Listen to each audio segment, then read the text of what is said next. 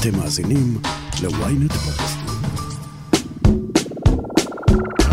היי, ברוכים הבאים לרפרש, פודקאסט הטכנולוגיה של ynet. אני יובל מן, ואני אושרית ינאל. השבוע אנחנו נדבר על סמארטפונים מתקפלים, והאם הם העתיד של תעשיית המובייל. על מטא, שעוררה סערה כאשר מסרה לרשויות התכתבויות בין אישה שעברה הפלה לאימה, וגם על המוניות המעופפות שמחכות לרגע שבו יוכלו סוף סוף להמריא. קדימה, בואו נעשה רפרש. אושרית, מה העניינים? מעולה, מה איתך? לא רע, לא רע. אני הייתי בניו יורק אה, בשבוע שעבר לכבוד אה, ההשקה של אה, סמסונג, שתכף נדבר עליה. כן. אמ, וקפצתי גם לחוויה של Stranger Things של נטפליקס. כמו שאנחנו יודעים, נטפליקס קצת נמצאים במצב שהם קשה להם יותר לצמוח לעומת העבר. וזה נראה שהם מנסים קצת להתרחב מעבר לסטרימינג, מעבר לעסק התוכן המסורתי שלהם נקרא לזה. אה, ואחת הדרכים האלה זה באמת הם עושים אה, בשנים האחרונות מין אה, חוויות כאלה יותר אימרסיביות שאתה יכול לבוא ולהיות באינטראקציה עם התכנים שאתה אוהב. מזכיר קצת את המתחרה שלהם דיסני, לא? אבל בקטן יותר. כן. הרבה יותר בקטן. זה וזה באמת כאילו מטייל בכל מיני מקומות בעולם ויש להם בברוקלין בניו יורק חוויה של Stranger Things אני לא יצאתי משם לא לא התרשמתי במיוחד. מה מה רואים שם? אז אני לא עושה יותר מדי ספוילרים אני אגיד שיש כזה כל מיני אזכורים של הסדרה מן הסתם של הדמויות של אלמנטים מהסדרה אה, וכאילו מנסים להכניס אותך לתוך הסיפור.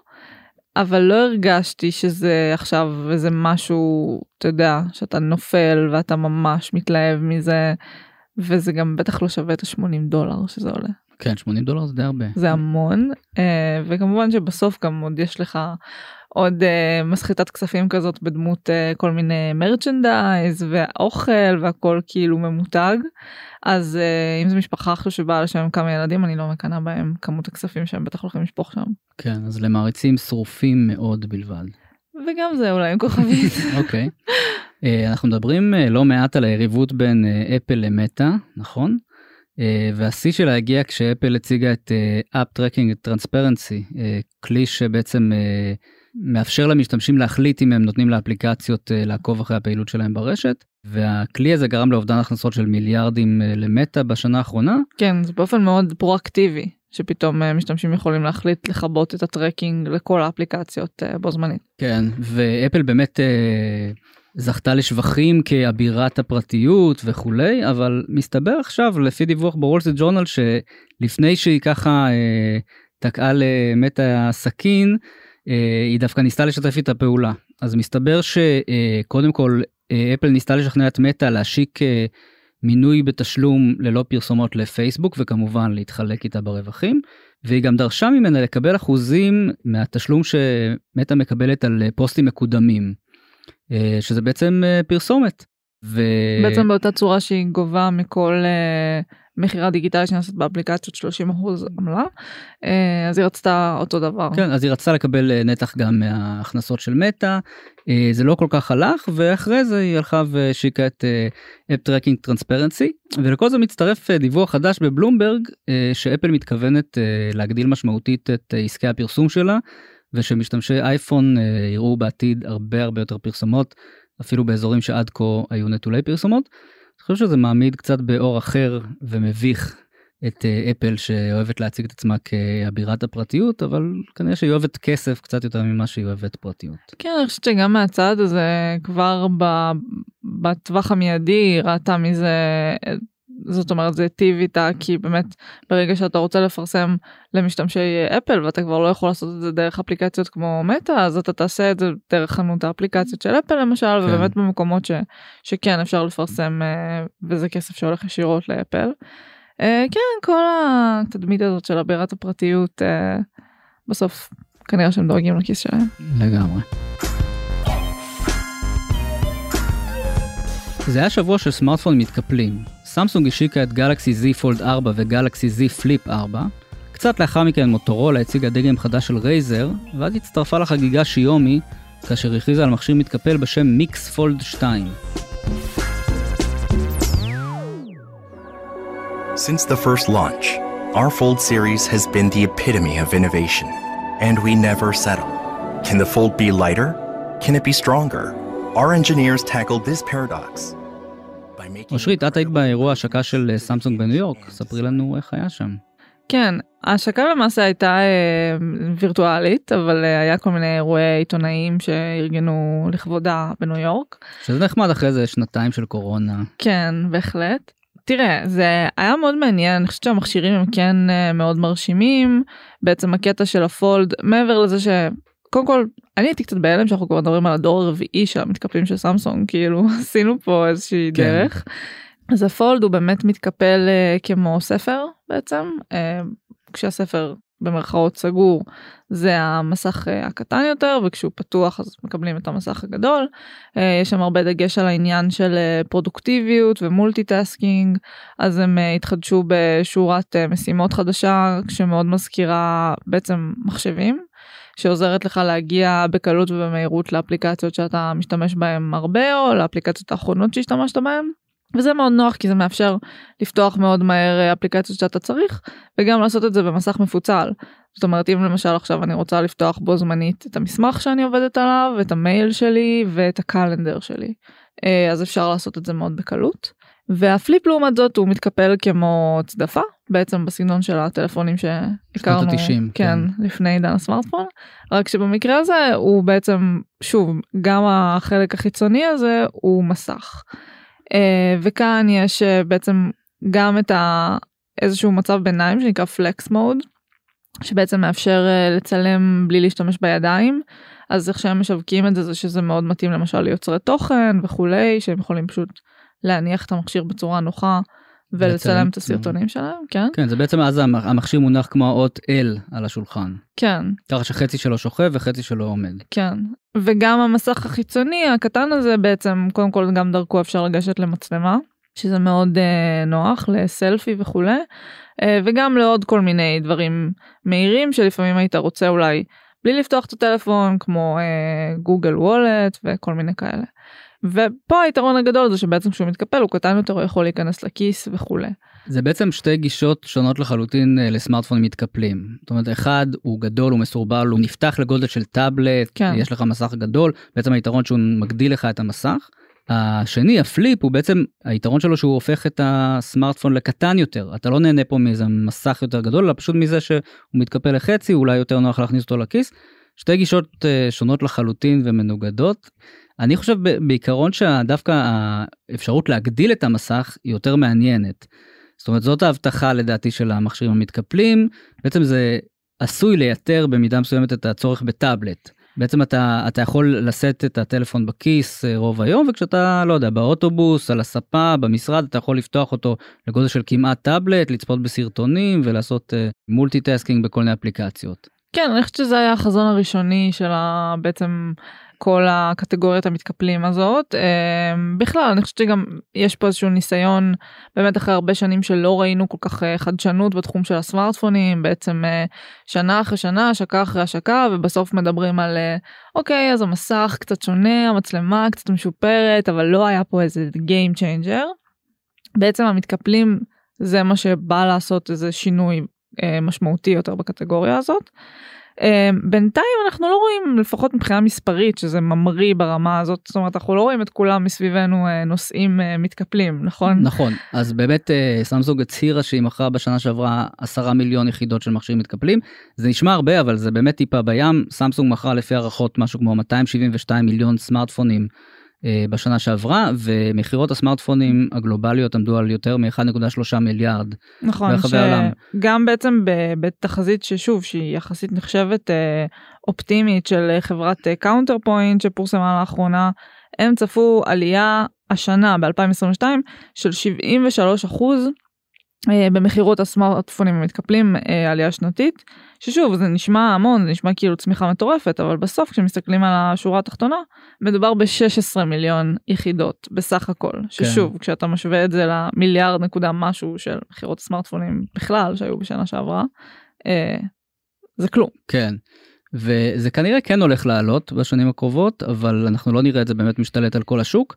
אה, מה שמעניין לדעתי זה שסמסונג אומרת ש-70% מהצרכנים שקנו אה, מכשירים מתקפלים בשנה שעברה דווקא העדיפו את הפליפ, את המכשיר הקטן יותר.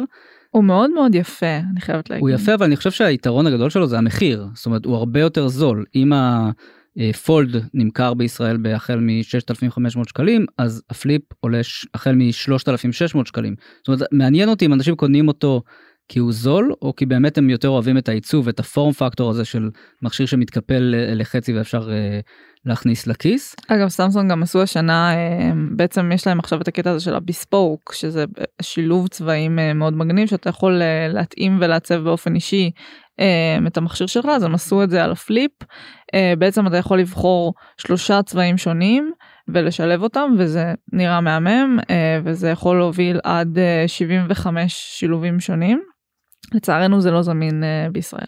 כן מבאס. אה, אגב בסמסונג אומרים שהמכשירים המתקפלים אה, מביאים פי שלושה יותר לקוחות שהשתמשו עד כה במותג אחר לסמסונג. כן אתה מחליפי מותגים. כן מחליפי מותגים מה שמעניין זה שהם לא לעומת נוקבים ספינת הדגל שלהם. כן לעומת מכשיר הגלקסי S. אה, מה שמעניין זה שהם לא אומרים אפל זאת אומרת אנחנו לא יודעים אם המכשירים המתקפלים גורמים למ- למשתמשי אפל לעבור לסמסונג או שאולי משתמשי לא יודע שיומי יצרניות אה, אנדרואיד אחרות. אני חושבת שזה הכל אבל כן הם לא עושים כן. את הפילוח הזה של כמה מכל כן. אה, חברה. כן אני חושב שהשנה זאת אומרת באמת כמו שאמרת המכשירים המתקפלים משהו נורא חדש אבל ככל שעוברות השנים אנחנו רואים שאין אין שינוי מאוד גדול במכשירים האלה של סמסונג הם, הם מאוד דומים אז יש פה שיפ- שיפור במצלמה שיפור בחיי הסוללה אולי שיפור בעמידות אבל זה כבר לא השנה זה כבר לא היה וואו כמו בשנים קודמות כאילו כבר ראינו את המכשירים האלה לא הרבה השתנה. והשאלה אם לאורך השנים אה, הצרכנים לא יתחילו להשתעמם גם אוקיי עוד מכשיר מתקפל זה כבר לא הוואו שהיה ב2019 2020 כן זה הולך ומתעדן. שוב מדבר יחסית על קטגוריה חדשה שעדיין צריך נראה לי לפצח אותה עד הסוף אם בכלל היא פה כדי להישאר. אה, מעניין אם גם אפל עובדים על אה, משהו בתחום הזה ופשוט מחכים אה, שהוא יהיה בשל יותר. כן אז הדיווח האחרון שראיתי הוא על כך שאפל מתכוונת ב-2023 בשנה הבאה להשיק אה, מכשיר מתקפל. וכמו תמיד אצל אפל כשהיא תעשה את זה זה יהיה כאילו נקודת מפנה אה, כל התעשייה הזאת תשתנה כולם יתיישרו לפי הקו של אפל. אה, ובהקשר הזה ראוי לציין שאותי מעניין אם באמת המכשירים המתקפלים הם העתיד או שאולי משהו אחר הוא העתיד כמו המשקפיים החכמים שאנחנו מדברים עליהם לא לא מעט האם משקפי ה-AR המציאות הרבודה הם אלה שיחליפו את הסמארטפון בסופו של דבר. אה, ואני בטוח שהחברות עובדות גם על זה וגם על זה זאת אומרת הן לא בוחרות אה, צד אחד כרגע. הפסקה קצרה וכבר חוזרים. שלום, כאן עופר שלח. במדינה שבה יש בחירות כל שנה, במקרה הטוב, ופרשה חדשה בכל שעתיים, מישהו צריך לדבר על מה שחשוב לנו, האזרחים. בכל פרק של האמת היא, אנחנו נשוחח עם דמות בחירה אחרת על סדר היום העתידי שלנו כאן בישראל. שזו דרכי להגיד לכם שנדבר על כל מה שחשוב שהפוליטיקה תעשה בשבילנו, אבל היא לא תמיד עושה, לא ברור אם היא יכולה לעשות. אז תעקבו אחרי העונה החדשה של האמת היא בוויינט, ספוטיפיי או באפליקציית הפודקאסטים שלכם. תבואו, יהיה מעניין. האמת היא, עם עופר שלח.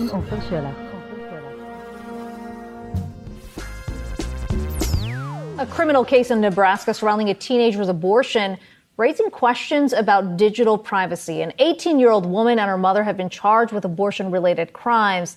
One piece of evidence being used against them is data obtained through a search warrant served on Facebook's parent company, אז יובל אנחנו יודעים שחברת מטא בזמן האחרון אה, מאוד אה, מתאמצת לשמור על הקהל משתמשים שלה וזה נראה לי שהדבר האחרון שהיא צריכה עכשיו זה עוד שערורייה. אבל אה, זה בכל זאת קרה. במטא כמו במטא. כן שערורייה רודפת שערורייה.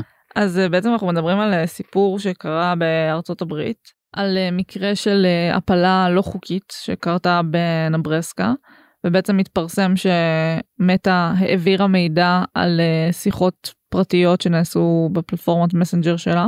כל זה קורה בתקופה מאוד מאוד רגישה מהבחינה הזאת בארצות הברית. כן אז מסתבר שמטה העבירה לרשויות בנברסקה התכתבויות אה, בין אם ובתה שעברה הפלה לא חוקית. ביתה בת אה, ה-17. כן, בתה בת ה-17, זה באמת עורר סערה ואנשים זעמו על פייסבוק שככה אה, מסרה פרטים של משתמשים. אה, מטה בדיעבד אה, אמרה שהיא צייתה לצו בית משפט ושבצו הזה לא בכלל לא דובר על אה, הפלה, דובר על שריפה וקבורה של אה, עובר. כן, זה מקרה קצת... אה, מקרה קיצוני, כן. אה, זה לא הפלה רגילה, אבל מסתבר זה גם קרה בשלב מאוד מאוחר בהיריון, בעצם בצורה אה, לא חוקית. אה, האם אה, עזרה לבת שלה ל- לקנות איזושהי תרופה בצורה לא חוקית, הנחתה אותה איך להשתמש בה, זאת, זאת הייתה התכתבות במסנג'ר שבסוף מצאו. כן, ואז אה, התינוק אחרי ההפלה הם שרפו אותו וקברו אותו, הרשויות גילו את זה ו- והם דרשו ממטה בעצם למסור את ההתכתבויות ביניהם לביתה שבעצם מפלילות אותן. זה קורה בתזמון מעניין אה, אחרי הפסיקה של בית המשפט העליון בארצות הברית אה, שבעצם ההפיכה של כן. כן. רובי ווייד. כן מחזיר למדינות את אה, ההחלטה אם אה, לאשר או לאסור על הפלות.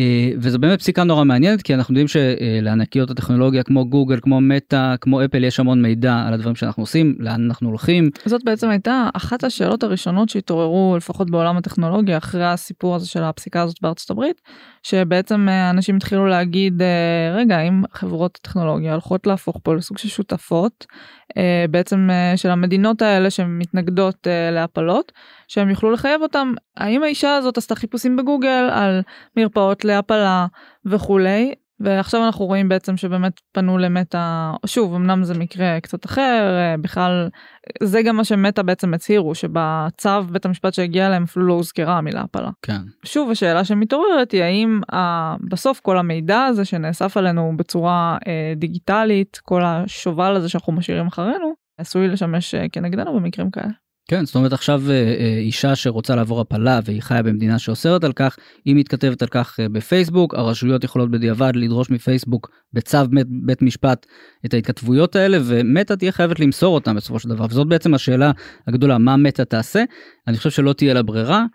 באמת חשוב לציין שההתכתבויות בפייסבוק במסנג'ר של פייסבוק הן לא מוצפנות כברירת מחדל. בניגוד להתכתבויות באפליקציות כמו וואטסאפ או סיגנל. ובצירוף מקרים או שלא אה, מטא הודיעה ממש בשבוע שעבר שהיא מתחילה לעשות ניסוי בהצפנה מקצה לקצה של מסנג'ר אה, כברירת מחדל ובנוסף הצפנה של גיבויים של צ'אטים במסנג'ר.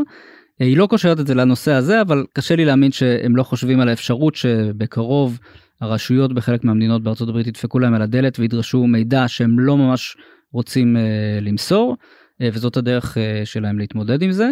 כן כי באמת אה, אחד הדברים שנאמרים זה פשוט אל תאספו אל תשמרו את המידע הזה. או שאל תאספו או שאל תשמרו אותו או שתיתנו לאנשים אה, לדבר בצורה מוצפנת. כן ומה שראינו עם גוגל שבעצם הייתה לדעתי החברה הראשונה שעשתה צעד כזה אחרי הפסיקה. זה שהם אה, באמת אמרו אנחנו לא הולכים יותר לשמור מידע על אה, מיקומים אה, רגישים למשל ביקורים במרפאות אה, שמבצעות הפלות ביקורים במרפאות פוריות אה, אנחנו פשוט לא הולכים לשמור יותר את המידע הזה. אה, גם אני לא בטוחה איך זה בדיוק ייעשה זאת אומרת איך הם מזהים שהבן אדם באמת נכנס לשם ולא רק עבר ליד כן. או אם הם מוחקים את כל ההיסטוריה של אותו יום או מה בדיוק קורה. צריך גם להגיד שזה לא מספיק אם אישה כלשהי מתכתבת בג'ימייל על כך שהיא מתכוונת לעשות הפלה אז המחיקת מיקום ב Google Maps לא בהכרח יעזור לה. צריך לזכור שלהצפנה יש גם צדדים שליליים אה, היא מקשה על רשויות אה, אכיפת החוק אה, לאתר רוצחים פדופילים טרוריסטים סוחרי סמים וכולי. ומעניין שדווקא האיסור על ההפלות יקשה בסוף על המשטרה בארצות הברית לאתר אנשים שביצעו עבירות שהן בסופו של דבר הרבה יותר חמורות. אפל באופן היסטורי היה לה כל מיני ממש סכסוכים שנכנסה בקיר מול צווים כאלה אפילו שקשורים לפענוח uh, רצח ודברים כאלה. כן, פיגועים. כן שביקשו מהם uh, בעצם uh, גישה למכשיר של חשוד והם לא הסכימו לפתוח את ההצפנה עבור רשויות החוק. כן. אז זה באמת כל הנושא הזה הוא מאוד שנוי במחלוקת. איפה נגמרת הפרטיות ואיפה מתחילה השמירה על החוק ובטח ובטח שזה מסתבך שזה מגיע לנושאים כאלה שהם מראש מאוד בעייתיים ושנויים במחלוקת. כן, יותר ו... רגישים, הפלה זה עדיין לא...